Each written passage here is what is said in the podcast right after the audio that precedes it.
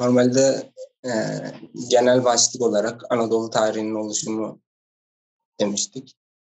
E, ancak bugün ben yanlış anladım. E, birinci dersin başlığı ne olacak soruldu sandım. O yüzden tarihin mihrak noktası demiştim. Genel derslerin başlığı tarihin mihrak noktası gibi oldu. Çok sıkıntı değil. E, açıcı da olacak inşallah tarihin mihrak noktası denildiğinde e, Anadolu tarihinin oluşumunu da içine alan bir üst başlık olmuş oldu. Bu sunumlar e, Allah izin verirse dört ders şeklinde olacak. E, bugün birinci sunumda Avrupa tarihinin oluşumuna nispetle Anadolu tarihinin oluşumunu konuşmaya çalışacağız. Tabii hazırlık aşamasında e, bu sunuma daha önceden yapılmış bir sunumdu. Kökler Gen Gençlik Teşkilatı diyebileceğimiz birliktelikte. Ama bu sunuma hazırlanırken e, şunu fark ettim. Haliç Kongre Merkezi'ndeki konferansta bir dörtlük okunmuştu. Hani aslı saklıyor delil, sesin sözden bir başka. Bahanede sarhoş dil, hizmet ederken aşka. Bu dörtlük zaten oradaki manayı ifade etmekle beraber aslında bu buluşmalarımızın da manasını ifade ediyor. Aynı zamanda da bizim e, tarih mirak noktası olsun, Anadolu tarihinin oluşumu olsun bu konuları da ihtiva ediyor. Daha doğrusu ihtiva etmiyor da kuşatıyor. Şöyle ki hani aslı saklıyor delil, sesin sözden bir başka. Bahanede sarhoş değil, hizmet ederken aşka. Bunu şimdi Abdurrahman abiyi görünce başka bir şey de geldi aklıma. Ee, bir gün Saadettin ağabeyin YouTube'da yaptığı, YouTube'da gördüğüm bir konferansında, İstanbul Muhatap Anlayış konferansında e, şunu söylüyordu. Yani konferans salonunda toplanılmış, gençler toplanmış, konuşmacı oraya çıkmış. Şimdi hiçbir şey konuşmasak, bir araya geldik, karşı karşıya geldik. Ayrılsak e, bu yeter diyordu. Aslında şimdiki konuşacaklarımız delil olacak. Ama aslı saklayacak mı, saklamayacak mı? Orayı bilmiyoruz. Tabii bunun menfi yönü de var. Şimdi konuyu dağıtmadan kendi Anadolu tarihinin oluşumuna ya da tarihin mihrak noktasına gelecek olursak e, bugün tarihe bakışta gördüğümüz delillerin e, birçoğu birçoğu e, aslı saklayan deliller noktasında. E, bunu da biz delillendirmeye çalışacağız şimdi. Nereden delillendirmeye çalışacağız? 1972 yılında e, Amerika'da işte William McNeil denilen bir tarihçinin e, Avrupa tarihinin oluşumu diye bir eseri var. E, bu eser muhteva yönüyle e, tarihe bakışta nerede yer alıyor?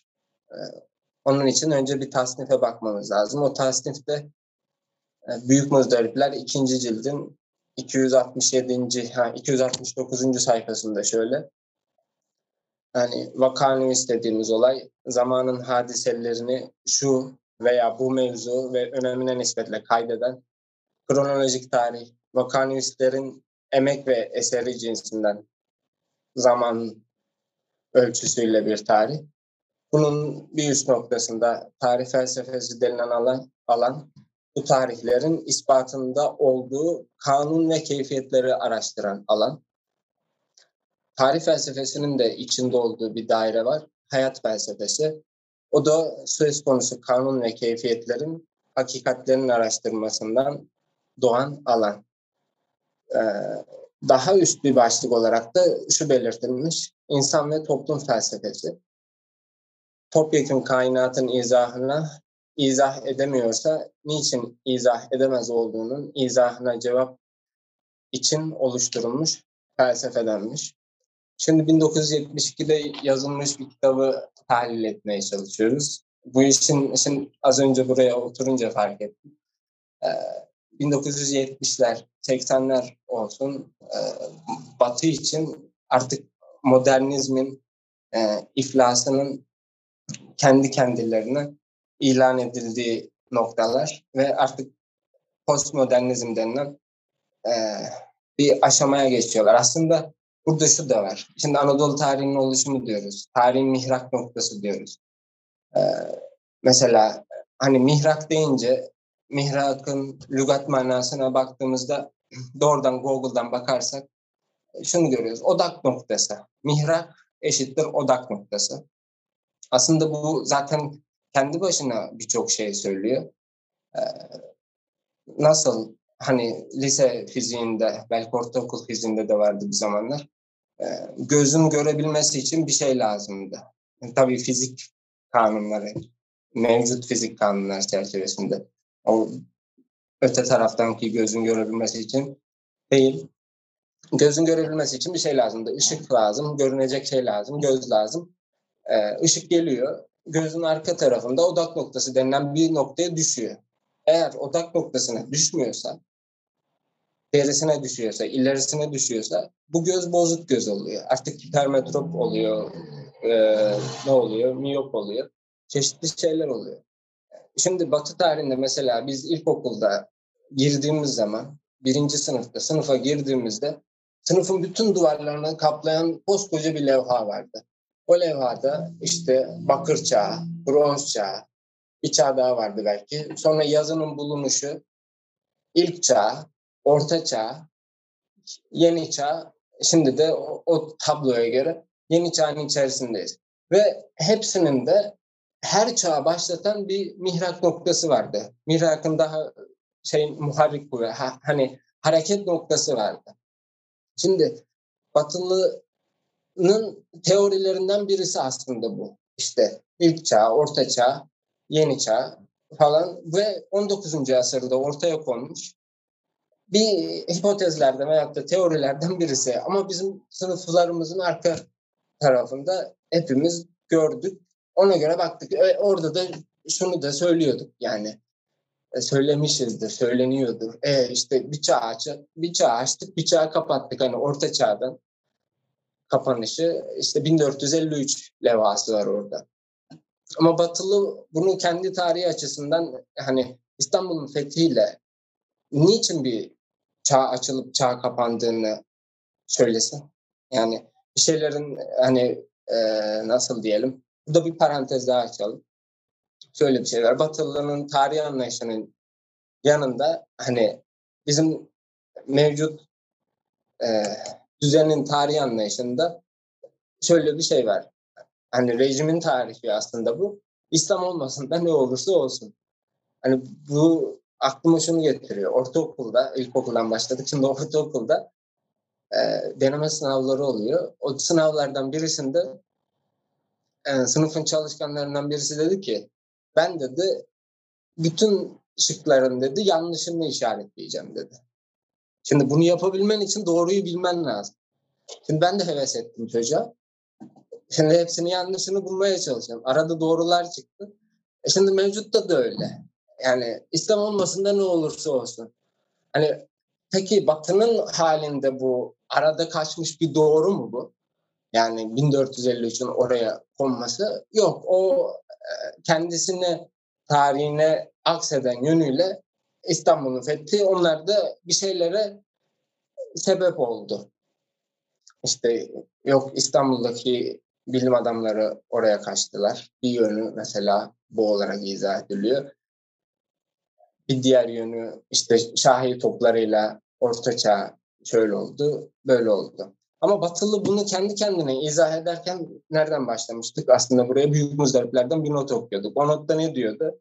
Artık e, insan ve toplum felsefesi topyekun kainatın izahına izah edemiyorsa niçin izah edemez olduğunun izahına cevap için oluşturulmuş felsefe. Yani bir şeyleri bu tabloyla izah etmeye çalıştılar. Ancak aslı saklıyor delil. Deliller birikti, birikti, birikti. Bu sefer muharrik noktalara, hareket noktaları, mihrak noktalarını doğrulamaz oldu. bir çıkmazın içerisine girdiler ve 1972'de artık bu kitap yazıldı. Bu kitap bahane. E, bu dağılışın, çözülüşün içerisinde bize bakan yönüne, peki Anadolu tarihinin oluşumunu konuşacağız dedik burada. İşte Avrupa tarihinin çamasını konuşuyoruz, şeyini konuşuyoruz. Aslında burada iki şey geliyor insanın aklına. Birincisi şu, e, hani Büyük Muzdaripler birinci ciltte geçen şey vardı. Ne olurdu halimiz garp olmasaydı? Bir de şiir ve sanat hikemiyatının başında kumandan hazretlerinin dediği bir ifade var. O da şuydu. Bırakın mealen, bırakın meseleleri çözmeyi, meselelerin ne olduğundan habersiz bir vasatta meselelerin çözümünden bahsediyoruz denilen e, bir başlangıçtı. Evet. E, şimdi öyle olunca biz de Avrupa tarihinin oluşumuna nispetle kendi meselelerimizi görmeye çalışacağız. Çok iddialı bir giriş yapıyor yazar kitabına. Diyor ki bu kitap bir manifestodur diyor. E, manifesto olması da şöyle aslında. Hani az önce söyledik ya bir şeyleri izah etmen lazım. İzah edil, edemiyorsan niçin izah edemediğini açıklaman lazım. Genelde zaten o senelerde yazılmış gördüğüm kitaplarda hani e, niçin izah edemez olduğunu izahtan daha gelememişler. Hani izah edemediklerini kabul etmeye başladıkları bir devir gibi gözüküyor. E, ve şunu söylüyor, Avrupa toplumuna dair e, araştırmacılar arasında, tarih araştırmacılar olsun, etnologlar olsun, antropologlar olsun, esaslı bir genel çerçevenin olmayışından yakın olup durulmakta ve Avrupa tarihinin oluşumuna ilişkin fikirleri yeniden gözden geçirilmesini ya da onların tarihi olarak nasıl düşünülmesi gerektiğine dair fikirleri ve nitelemeleri sağlayabilirse amacına ulaşmış sayıyorum diyor. Şimdi bu kitabın birinci bölümdeki temel iddiası şu. Avrupa'nın tarihi özgürlük tarihidir demiyor. Biz bugüne kadar bunu söyledik diyor. Avrupa'nın tarihi özgürlüğün tarihidir. Ve yazar devam ediyor. Basit ve artık daha fazla ikna edici olmayan bu fikir pek az yaşayan tarihçi tarafından kabul edilmesine rağmen İngilizce konuşulan dünyanın Avrupa'nın geçmişini algılama biçimini belirlemeyi sürdürüyor diyor. Ve aynı zamanda okullarda, ders kitaplarında, akademik derslerde de okutulsa da yeni nesil tarihçiler kabul etmiyor. Hani insana şunu hatırlatıyor. Şimdi e, tarihin kıymet hükmü oluşu var. Tarihin yeri geldiğinde dünya görüşüne denk gelen bir buğdu var. E, Şimdi bu büyüklüğüyle beraber hani Winston Churchill'in sözü var. Hani ne yapalım kötünün arasında en iyisi bu. Dediği gibi bu kadar kötü olduğunu söyledikleri şey Avrupa'nın karmaşık geçmiş tarihinde önemli olan şeyin sivil ve siyasi özgürlüğe ilişkin münferit başarılar olduğuna inandıkları zamandan kalan bir yaklaşım olarak kabul edilebilir yalnızca. Yani putlaşmış bir hürriyet diyor, putlaştırılmış bir hürriyet diyor ama şunu da e, kabul etmek lazım. Hani Avrupa'nın tarihi özgürlüğün tarihidir. Hani şimdi az önce dedik 1789'a yeni çağın başlangıcı diye bir şey çıktı. Fransız ihtilali dedikleri bir olay var. Şimdi bu Fransız ihtilalinin üç tane hani mottosu var. Fransa'nın bayrağındaki renklerini de temsil etti. Hürriyet, e, müsa eşitlik ve adalet. Şimdi bu, bu bir kaçış da aslında Avrupa'nın ki bir özgürlüğün tarihi değil de kaçışın tarihi de denilebilir belki. Ee, sonrasında yazar yakına yakına şuna geliyor. Tanzim edici bir tasavvur yani genel bir çerçeve olmadığı sürece tarih incelemesi anlaşılabilir olma özelliğini çabucak yitirir. Hiç şüphesiz ki tanzim edici tasavvurun ölçek bakımından mutlaka küre ya da kıta ölçekli olması gerekmez diyor. Ee, bununla birlikte bu milli tarihin ve diğer tarihlerin kendilerine bir yer bulabilecekleri örtük bir genel çerçeveye duyulan ihtiyacı ortadan kaldırmaz. İnsanlar tecrübeye anlam verebilmek için bu tür açıklayıcı, kuşatıcı şemalara ihtiyaç duyarlar. Geçtiğimiz yarım asır zarfında hem Amerika'daki hem İngiltere'deki profesyonel tarihçiler yeni ve makul, makul, büyük ölçekli hipotezler geliştirmekten ziyade geçmişi tasvir eden genel formüllerin yetersizliklerini ifşa etmekle yetinmişlerdir. Ortaya çıkan sonuç, sıklıkla profesyonel tarih araştırmasını yalnızca meslek içindeki dar bir uzmanlar çerçevesini ilgilendiren ve başka hiç kimseyi hiçbir şekilde ilgilendirmeyen önemsiz sorunların ayrıntılı bir şekilde didiklenmesine indirgemek olmuştur. Yani bir nevi Borneo adasında yaşayan bir sivrisinek türünün kanat yapısını incelemek gibi. Ee, aslında insanların inandıkları ve yeni bir tecrübe üzerinde eyleme geçmeye ya da karar vermeye hazırlanabildikleri hayat dolu ve cap canlı hipotezler hiçbir bağlantısı olmayan bu tür kupkuru bir araştırmacılık genellikle bunaltıcı ve daima önemsizdir. Genelde bütün insanlıkla ilgili, özellikle ise Avrupa tarihiyle ilgili hadiseler herhangi bir basit ve algılanabilir bir kalıba indirgenemeyecek kadar karmaşıktır. Ancak anlaşılamayan şey anlamsızlaşır. Anlaşılamayan şey anlamsızlaşır ve makul insanlar haklı olarak anlamsız meselelere pek fazla dikkat sarf etmezler. Entelektüel dürüstlük ve kesinlik için ihtiyaç duyulan şey anlaşılabilir genel kalıplarla ölçülemez ya da tuhaf bir şekilde ölçülebilir ayrıntılar arasında uygun bir gerilimin var olmasıdır. Ne yazık ki tanzim edici genel bir hipotezin veya çerçevenin yokluğu ha denince halledilebilecek basit bir sorun değildir. Şimdi okuduk geçtik. En sonundaki ne yazık ki tanzim edici genel bir hipotezin veya çerçevenin yokluğu ha denilince halledilebilecek basit bir sorun değildir deyince akıllara şu gelebilir. Hani batı düşünce ve yaşayışının ulaştığı her yer batıdır.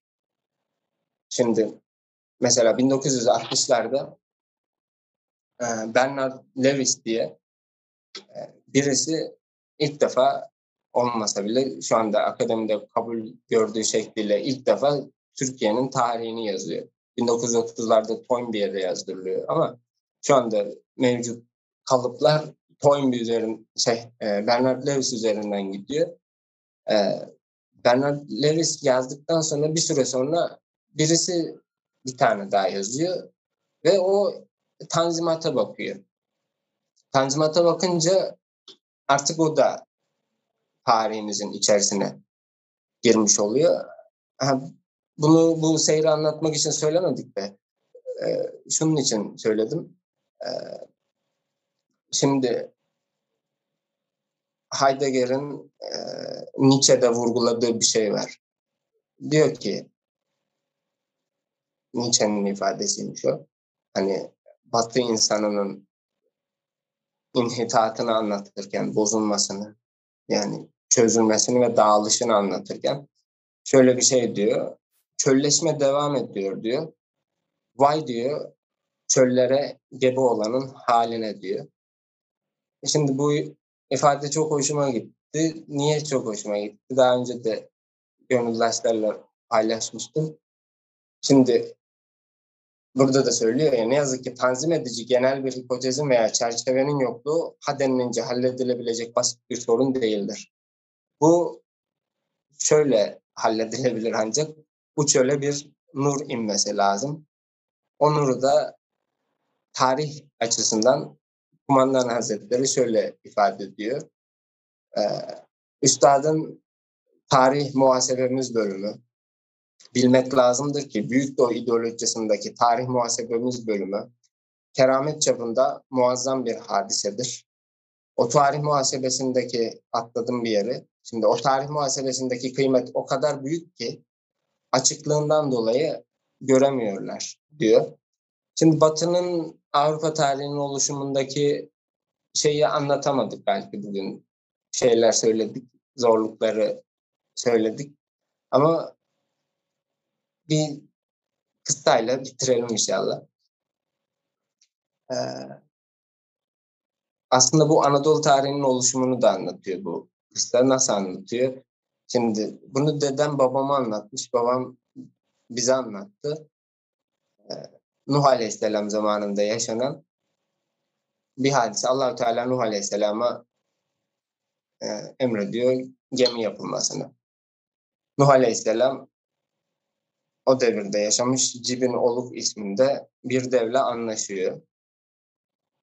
Deve diyor ki devin de özelliği şu e, işte eline attığında denizin en dibin en dip yerinden balığı alıp güneşte pişirip yiyebiliyor. Ama bir türlü doymuyor. E bu doymayan dev Nuh Aleyhisselam'ın talebini kabul ediyor. Diyor ki sen ben olduğunları toplayacaksın. E, ben de seni doyuracağım diyor Nuh Aleyhisselam. Dev odunları toplamaya gidiyor. Tabii şeytan geliyor. Diyor ki sen ne yapıyorsun? Odun topluyor. Ne olacak odunlar? Doyuracak beni. Nasıl doyuracaksın diyor. O insan ölçeğinde, belki o zaman insan da büyük de, yani insan ölçeğinde bir pilav yapıyor diyor. Doymayacaksın onunla diyor. Sen ki şununla şununla doymayan devsin diyor. Dev inanıyor. Ee, aslında bu şunu da gösteriyor bir yönüyle. Hani tarih deyince yani giriş, gelişme, sonuç. Yani dış yüzden baktığında hani Göte'nin sözü var ya sebeplerle sonuçlar birbirlerine sanıldığı kadar yakın değillerdir. İşte şey de dev de bu sözü bilmediği için sebeplerle sonuçları birbirine yakın görerek o pilava doğru koşuyor. Koşarken tabii topluyor her şeyi. Ee, gerekli odunları topluyor aslında. Gidiyor Nuh Aleyhisselam'ın yanına. Sen beni aldattın diyor. Girişe göre, gelişmeye göre, ortadaki pilav tenceresine, kazanına göre bu sonuç senin vaat ettiğin sonuçla bir değil. Nuh Aleyhisselam diyor doyacaksın diyor. Nasıl diyor? Bismillah de doyarsın diyor. Dev diyor ki demem. Nuh Aleyhisselam ne demezsin diyor. Bismillah demem diyor. O zaman ye diyor. Buyur diyor. Şimdi bunu babam anlattı. Galiba Enverul Aşik'in veyahut da diğer eserlerde olduğu gibi Üstad Necip Fazıl Rahmetullahi Aleyh'in İhtilal eserinde de mevcut.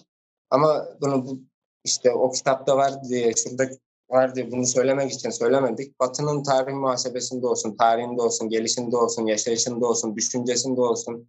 Bu kadar işte yerin dibine indiler, göğe çıktılar, şey yaptılar. Doymayan, doyurulmayan şeyin çaresi Bismillah. Kumandan Hazretleri'nin konferansında da söylediği gibi Bismillah da bu çağda büyük doğu iddiaya denk geliyor.